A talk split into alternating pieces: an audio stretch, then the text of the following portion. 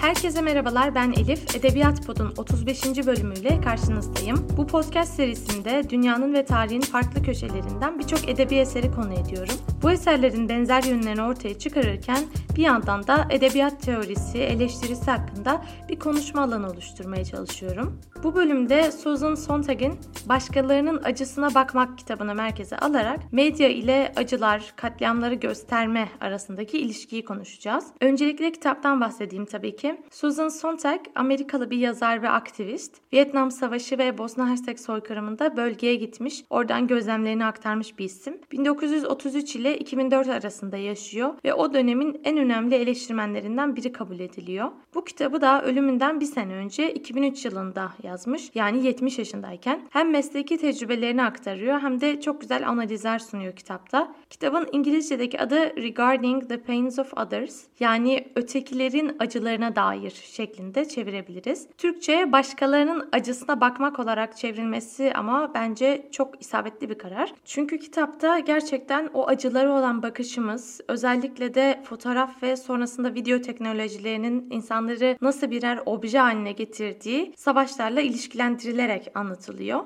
Bu konuyu konuşmak istedim çünkü zaten malumunuz Türkiye'de yaşıyoruz. Ee, kendi ülkemizdeki şiddet olaylarını geçsek bile tüm sınır ülkelerimizde ayrı bir kriz var. Ve bu krizler yeni de başlamadı. Yani yıllar yılı biz bu Esed rejiminin baskısına karşı başlayan devrim ve sonra tüm ülkelerin Suriye'ye doluşmasıyla bunun bir savaşa dönüşmesi. Azerbaycan'da Karabağ için Ermenistan'la verilen mücadele, İran'da bu sene şiddetlenen protestolar, komşumuz olmasa da çok yakın mesafede olan Ukrayna'da önce Donbas, şimdi çok daha büyük bir savaş sürüyor. Bunları saymakla bitiremeyiz. Yine e, sınır ülkesi harici sayıyorsak yıllardır ölümlerin sürdüğü Afganistan'dan bahsedebiliriz. Mısır'da Tahrir Meydanı'nı anabiliriz. Filistin'de hala süren İsrail işgalinden bahsedebiliriz. Bosna Hersek'teki soykırımı söyleyebiliriz. Bahsederiz de bahsederiz, söyleriz de söyleriz. Ama konumuz burada bu savaş ve katliamlardan ziyade medyanın bu ölümleri nasıl gösterdiği. Tabi buradaki kastım batı medyası daha ziyade. Zira medyadaki ölüm haberlerini incelemek bize batının zihniyetini, insana dair düşüncesini göstermede çok başarılı bir araç. Aynı zamanda bir sömürge tarihi okuması bile yapabiliriz. Sadece ve sadece BBC'deki, şuradaki, buradaki haberleri ve görüntüleri inceleyerek. Biraz önce ben uzunca e, komşu ülkelerimizdeki savaşlardan ve katliamlardan bahsettim. Ve bunları farkındaysanız neredeyse böyle bir nefeste sayabildim. Hiç de zor olmadı açıkçası. Hemen hepsini hatırladım. Nasıl hepsini bu kadar hatırlıyorum, hepsini bu kadar iyi biliyorum diye düşünüyorum. Ve sadece hatırlamak değil, hepsinden fotoğraflar hatırlıyorum, anımsıyorum. Mesela Suriye'deki bombaların patlaması, işte o Filistin'de tanklara böyle e, sapanla taş atmaya çalışan çocuklar, Ukrayna'dan görüntüler aklımda, Afganistan'dan görüntüler aklımda. Hiçbirisi zihnimden silinmemiş durumda ve bunların hepsini görüntü olarak bu kadar net hatırlayabilmemin sebebi şu. Ben bu olaylar yaşanırken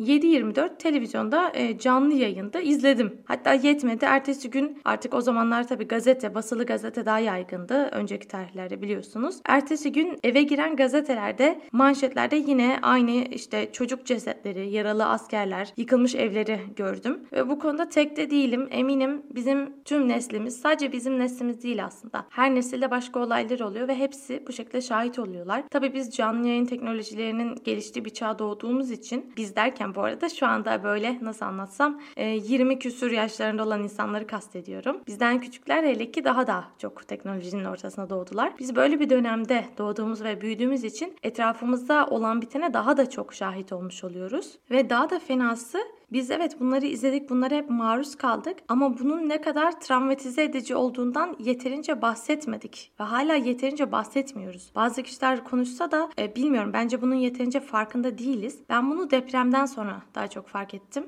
Çünkü haliyle depremden sonra medya kullanımı ile ilgili birçok eleştiri oldu internet üzerinden ve insanlar hep şunu dediler. Biz 99 depreminde depremi yaşamayan, hissetmeyen insanlar olarak bile ikincil travmaya maruz kaldık ve hala atlatamıyoruz. Hala rüyalarımızda bu depremi görüyoruz. Bizi çok derinden etkiledi ve yıllardır izleri sürüyor. Bunun nedeni de tüm bu görüntüleri birebir hiç filtrelenmeden ve özellikle hatta böyle daha çok acıyı gösteren noktaları kadraja alarak bunlara şahit olmamızda, bu görüntülere maruz kalmamızdı dediler. Şimdi bence biz 6 Şubat depremlerinden sonra da benzer bir şey belki de aynı şeyi belki daha fenasını yaşadık ama henüz tam farkına varamadık gibi. Tüm bu olaylar arasında Susan Sontag'in özellikle ilgisini çeken birkaç nokta var. Başkalarının acısına bakmak kitabında da bu soruları soruyor bize. İlk soru şu. Medya yani gazeteler, haber siteleri ya da haber kanalları neden bu vahşet görüntülerini yayınlamakta bir sakınca görmüyor? İkinci soru da şu. Peki insanlar neden bu görüntülere kayıtsız kalamıyor ve hatta kayıtsız kalamadıkları gibi neden kimi zaman dehşet görüntülerine, deforme olmuş cansız bedenlere bakmaktan haz duyuyorlar? Biz buna günlük konuşmada acının pornografisi de diyoruz biliyorsunuz. Yine depremden sonra da bunu çok deneyimledik. Evini ve ailesini kaybetmiş çocukların yüzüne kamerayı tutup adeta çocuğu ağlatmak için üzücü soruları böyle ardarda arda soran ve istediği o zavallılık görüntüsünü almadan ortamdan ayrılmayan muhabirler, depremzedelerin videolarının arkasına hüzünlü müzik koyup yayınlayan haber bültenleri, ağlayan insan kovalayan kameramanlar. Bilmiyorum hepsi çok e, korkunçtu, çok çirkindi tüm bu yapılanlar. Ama tabii medyadaki bu durum yeni değil. Yani Türkiye'de ve 6 Şubat'ta çıkan bir özellik değil bu. Baktığımız zaman Suriye ile ilgili yardım kampanyalarında da hep şunu görüyoruz. Annesi ölen çocuklara anneni özlüyor musun diye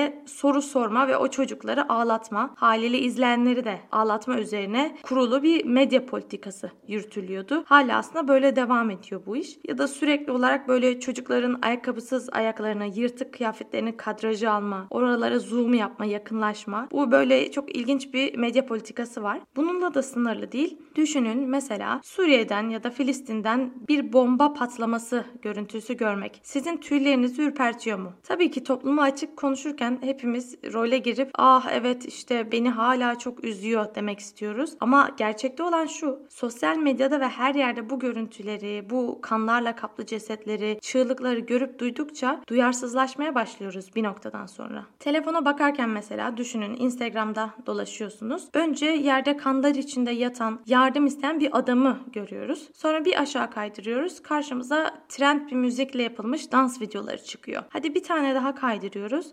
Arkadaşımızın geçen pazar e, Kuzguncu'ya gittiğinde çektiği videolarla hazırlamış olduğu bir reel videosu karşımıza çıkıyor. Ve bunları böyle büyük bir hız içinde, çılgınca bir hız içinde tükettikçe ve bu durum sürekli yaşandıkça artık o videonun hani o yerde kanlar içinde yatan adamın videosunun dehşeti gittikçe azalıyor bizim için. Ve o adam bizi daha da az ilgilendiriyor hale geliyor. Yani o bir medya öğesi, tüketim malzemesi haline geliyor bizim için. Ve çok da bir şey ifade etmemeye başlıyor ne yazık ki. Tabii bunun sadece çok maruz kalmakla ya da arka arkaya birbirinden alakasız içerikleri görmekle alakası yok. Başka konularla da ilgisi var. Susan Sontag'e göre tırnak içinde alıntı olarak söylüyorum. İnsanlar oldukları yerde kendilerini güvende hissettiklerinde başkalarına karşı kayıtsızlaşırlar. İnsanlar oldukları yerde kendilerini güvende hissettiklerinde başkalarına karşı kayıtsızlaşırlar. Bir şehrin kimyasal silahla yerle bir edildiği haberini evde filtre kahve yudumlarken okumanın etkisinden bahsediyoruz burada. Bu konuyla ilgili kitapta yine çok etkileyici bir pasaj var. Onu da okumak istiyorum. Muharebe meydanındaki ölüler rüyalarımızda bile çok ender ziyaret ederler bizi. Kahvaltıda sabah gazetesini açtığımızda ölü listelerini görürüz. Ama keyif kahvemizi yudumladıkça bu ölümlerin hatırlattığı her şey aklımızdan usul usul çıkıp gider. Bana bu pasaj çok etkileyici geliyor. Gerçekten yaşadığımız şeyin çok çıplak bir şekilde, çok dürüst bir şekilde ortaya konması gibi geliyor bana. İlk soruya geri dönersek, yani medyanın neden bu görüntüleri yayınlamakta bir sakınca görmediği sorusuna. Orada yine Susan Sontag'in işaret ettiği bir nokta var. O da şu. Diyor ki insanlar kendilerine benzeyenlerin acılarına daha duyarlıdır. Yani bizim ölülerimiz söz konusu olduğunda çıplak yüzün gösterilmesine karşı ya da vahşet görüntülerinin açıkça yayınlanmasına karşı her zaman güçlü bir yasaklama eğiliminin olduğunu gözlemliyoruz. Ama tam tersi olduğunda yani o ölen kişi uzak bir kültürden ya da kendimize hiç benzerliği olmadığını düşündüğümüz bir gruptan olduğunda onların yayınlanmasına hiç de itiraz etmiyoruz. Bizi o kadar da rahatsız etmiyor. Bunu yine biraz açayım. Savaş örneği üzerinden gidelim. Bir savaş varsa ve bu savaş bizim ülkemizde olmuyorsa, aksine böyle daha egzotik gördüğümüz, bize uzak, hiç bilmediğimiz bir yerde geçiyorsa o zaman orada ölen insanların ya da ölmekte olan böyle kanlar içinde yerde can çekişen kişilerin görüntülerinin tam profili olarak ön cepheden böyle tüm vücudu gösterir şekilde yayınlanması, basılması çok kolay oluyor. Ve buna itiraz eden de çok fazla olmuyor gerçekten. Çünkü o egzotik insanların, o ötekilerin, o başkalarının acısını görmek, onların ölümünü görmek bizim ölümlerimizi ve bizim acılarımızı görmekten daha az etkiler bizi. Burada da aklıma gelen tabii ki Ukrayna oluyor. Maalesef ki Rusya'nın Ukrayna'ya karşı savaş açmasının ardından özellikle Avrupa ve Amerika menşeli birçok kanalda spikerler, muhabirler ölenler bu sefer esmer tenli insanlar değil, bu sefer ölenlerin saçları sarı, gözleri ise mavi ve benzeri ifadeler kullanmışlardı. Ne yazık ki devamında da Suriye ya da Irak'ta gerçekleşen katliamlarda, ölümlerde asla görmediğimiz bir duyarlılık sergilenmişti Ukrayna'daki savaşa karşı. Yani tıpkı şey gibi tüm acılar eşittir ya da tüm ölümler eşittir ama bazıları daha da eşittir. Hani hayvan çiftliğine göndermeyle resmen böyle bir sloganı yaşadık, hala yaşıyoruz. Ölü insan bedeninin yani cesetlerin teşhiri hakkında da kitapta çok güzel bir pasaj var. Onu da okuyayım. Aslında bu pasaj benim birinci soruya dönelim dediğimden beri konuştuğum her şeyin özeti niteliğinde. Genel olarak bakıldığında Yayın organlarında çıkan fotoğraflarda gösterilen feci biçimde sakatlanıp yaralanmış bedenler Asyalılara ya da Afrikalılara aittir. Bu gazetecilik adeti egzotik yani sömürgeleştirilmiş insanları çekinmeden teşhir etmeyi matah belleyen ve kökü yüzyıllara dayalı bir pratiğin mirasıdır. Nitekim Afrikalılar ve Uzak Asya ülkelerinin sakinleri 16. yüzyıldan 20. yüzyılın başlarına değin Londra, Paris ve diğer Avrupa başkentlerinde açılan etnolojik sergilerde hayvanat bahçesi hayvanları hayvanları gibi teşhir edilmişlerdir. Shakespeare'in Tempest'ında soytarı Trinculo'nun ucube Caliban'a rastlayınca ilk aklına gelen düşünce de onu İngiltere'de sergileyebileceği olmuştur. Hiçbir eğlence delisi önüme gümüş para atmadan gitmez. Topal bir dilenciyi sevindirmek için bir kuruş vermezler de ölü bir yerli görmek için 10 kuruşu hiç düşünmeden gözden çıkarırlar. Egzotik ülkelerde yaşayan koyu renkli insanların başlarına gelen canavarlıkların fotoğraflarının sergilenmesi bize kendi şiddet kurbanlarımızın bu şekilde teşhir edilmesine nasıl karşı çıktığımızı unutturarak bu alışkanlığı devam ettirmektedir. Ne de olsa ötekiler düşman sayılmadıklarında bile aynı zamanda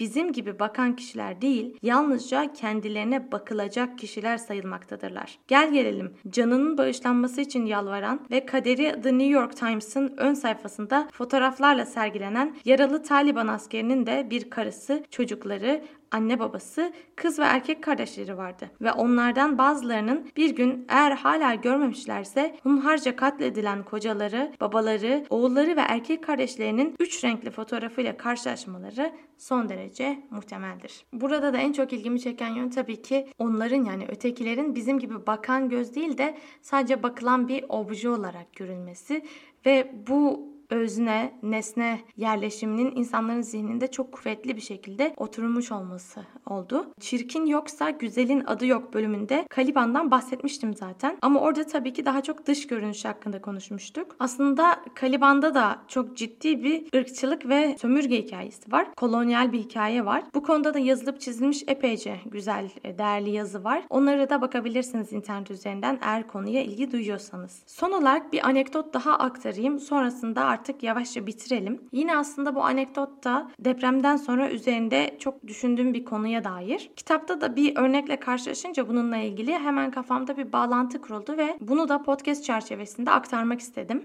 Susan Sontag, Bosna Hersek'te yaşanılan bir olayı anlatıyor kitapta. Olay şöyle, 90'lı yıllarda daha Saraybosna'ya yönelik saldırılar bitmemişken İngiliz bir gazete fotoğrafçısı olan Paul Lowe orada bir sergi açıyor. Sergide hem Bosna Hersek'te çektiği fotoğrafları hem de Somali'deki şahitliklerini birlikte sunuyor. Tabii onun düşüncesi şöyle. Ben profesyonel bir fotoğrafçıyım. İşim bu ve bu sergimde de iki farklı bölgede çekmiş olduğum fotoğrafları sergiliyorum. Çok normal ve basit bir durum bu öyle düşünüyor. Ama Saraybosnalılar olaya hiç böyle yaklaşmıyorlar. Onlar Somali'de çekilen acılara dair fotoğrafların kendi şehirlerindeki katliama dair fotoğraflarla yan yana sergilenmesinden çok rahatsız oluyorlar ve tepkilerini gösteriyorlar da. Onlara göre ise olay şöyle. Pavlov'un onların acılarını başka bir acıyla kıyaslayarak küçümsediğini ve değersizleştirdiğini düşünüyorlar. Sontag da bu durumu değerlendirirken diyor ki insanın kendi çektiği acıların başka birisinin acılarıyla aynı kefeye konmasını kabul etmesi dayanılmaz bir durumdur. Hakikaten bu neredeyse her sarsıcı toplumsal olaydan sonra gözlemleyebileceğimiz bir olgu. Mesela ben yine depremle e, bağlayacağım dediğim gibi. 6 Şubat'ta en şiddetlisi gerçekleşen ve artçıların takip ettiği depremlerden hem Türkiye hem de Suriye çok ciddi etkilendi. Bildiğimiz kadarıyla 50 binden fazla insan Türkiye'de, 9 bine yakın insan da Suriye'de hayatını kaybetti. Bunun yanında bir de Türkiye içinde de depremin yaşandığı bölgede Suriyeli göçmenler de yaşadığı için haliyle onlar da binlerce kayıp verdiler. Depremden sonra depremi yaşayanların nasıl bir halde olduğunu zaten açıklamaya kelimelerim yetmeyecek. Depremzedelerin neler yaşadığını, nasıl bir süreçten geçtiğini asla ve asla anlatacak kişi ben olamam. Bir depremzede de olmadığım için rol keserek onlar yerine konuşmak da istemem. Bundan çekinirim. Ben açıkçası olayları İstanbul'da evimden takip eden sıradan bir vatandaştım bu durumda ve deprem bölgesine uzak yerlerde yaşayan ve olayı uzaktan takip eden kişilerin hepsi de gördüğüm kadarıyla çok üzülmüştü depremden sonra. Herkes çok sarsılmıştı. Sosyal medyada paylaşımlar yapılıyordu. Ben depremi hem Türk hem de Arap kanallarından takip ettim ve bu iki taraflı takip ederken hem Suriye'deki hem de Türkiye'deki yıkımları çok yakından gördüm oradaki görüntülerde ve zaten hani Suriye'deki görüntü ya da Türkiye'deki görüntüyü fark edemiyorsunuz. O binalar yıkıldığı zaman orası hangi ülkeninmiş, orada yaşayan insanlar nereliymiş, böyle bilgilerin hem kıymeti kalmıyor hem de gerçekten belli olmuyor. Orada sadece çok üzücü bir şekilde sona eren hayatları görüyorsunuz. Büyük bir acı ve trajedi görüyorsunuz. Bunun haricinde bir e, ayrım yapılabilecek nokta olmuyor benim gözümde orada. Haliyle ben de yani işte bu deprem bölgesi hangi ülkedekiymiş ya da burada e, hayatını kaybeden depremzedeler acaba hangi ırktanmış diye düşünmeden herkes için büyük bir üzüntü e, duyuyordum içimde. Bir süre sonra sosyal medyayı açtım bakıyorum. Benim gibi düşünen bazı insanların olduğunu fark ettim. Onlar da Türkiye'deki görüntülerin yanında Suriye'den de e, yıkılan ev görüntülerini paylaşıp işte Suriye'de de yakınlarını yitirenlere başsağlığı dilemeye başlamışlardı. Ama olayın ilginç kısmı şu ki bu hani hem Türkiye hem Suriye'yi paylaşıp da başsağlığı dileyen kişilerin paylaşımlarının altında büyük bir linç kampanyası başlamış ve altında e, insanlar böyle kötü şeyler yazmıştı açıkçası. Biz ne haldeyiz sen hala işte Suriye'den bahsediyorsun. E, önce bir kendi ülkemize bakalım gibilerinden. Tabii yani o paylaşımı yapanlar iki ülkeyle de ilgili paylaşım yapıyorlar aslında ama yani aslında tıpkı Bosna'daki örnek gibi sen nasıl bizim acımızı ötekinin acısıyla yan yana getirirsin serzenişi vardı o yorumlarda. İnsanlar bu soruyu soruyorlardı. Tabii Bosna'dan farklı bir nokta var. Bunu da söylemek lazım. Çünkü bizim yaşadığımız depremde iki ülke de aynı nedenden dolayı bunları yaşadı. Arada yapay bir sınır var sadece. Ama deprem şöyle demiyor. Aa misak-ı millinin sonuna geldim. Artık ben burada durayım. Sadece bu ülke sınırındakilere zarar vereyim. Yan tarafa hiç gitmeyeyim demiyor. Haliyle o bir bölgeyi etkiliyor ve orada hangi ülke, hangi şehir, hangi ırk varsa tüm insanlar bu acıda ortak bir şekilde bundan zarar görüyorlar maalesef ki. Ama dediğim gibi yani bizim Türkiye'de yaşanan olaydan sonra da insanların fotoğraf ve e, sosyal medya paylaşımı düzeyinde de olsa kendi acıları varken öteki olarak gördüklerinin acısını görmek ve duymak istemediklerini fark ettim. Bu da çok bağlantılı geldi bana kitapta anlatılan örneklerle. Bu bölümde anlatmak istediklerim bu kadardı. Susan Sontag'in Başkalarının Acısına Bakmak kitabı zaten bir noktada artık kanonlaşmış bir kitap. Yani çok sıra dışı bir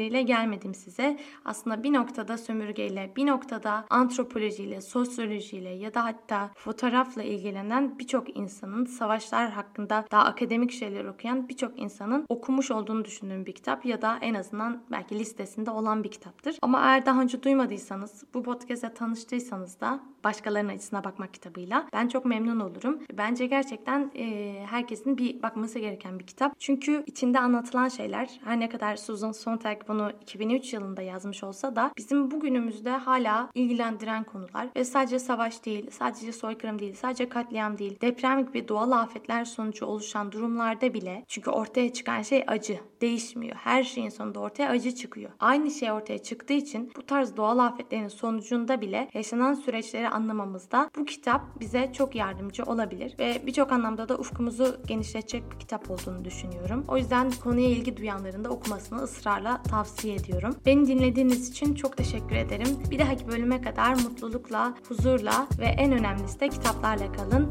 Hoşçakalın.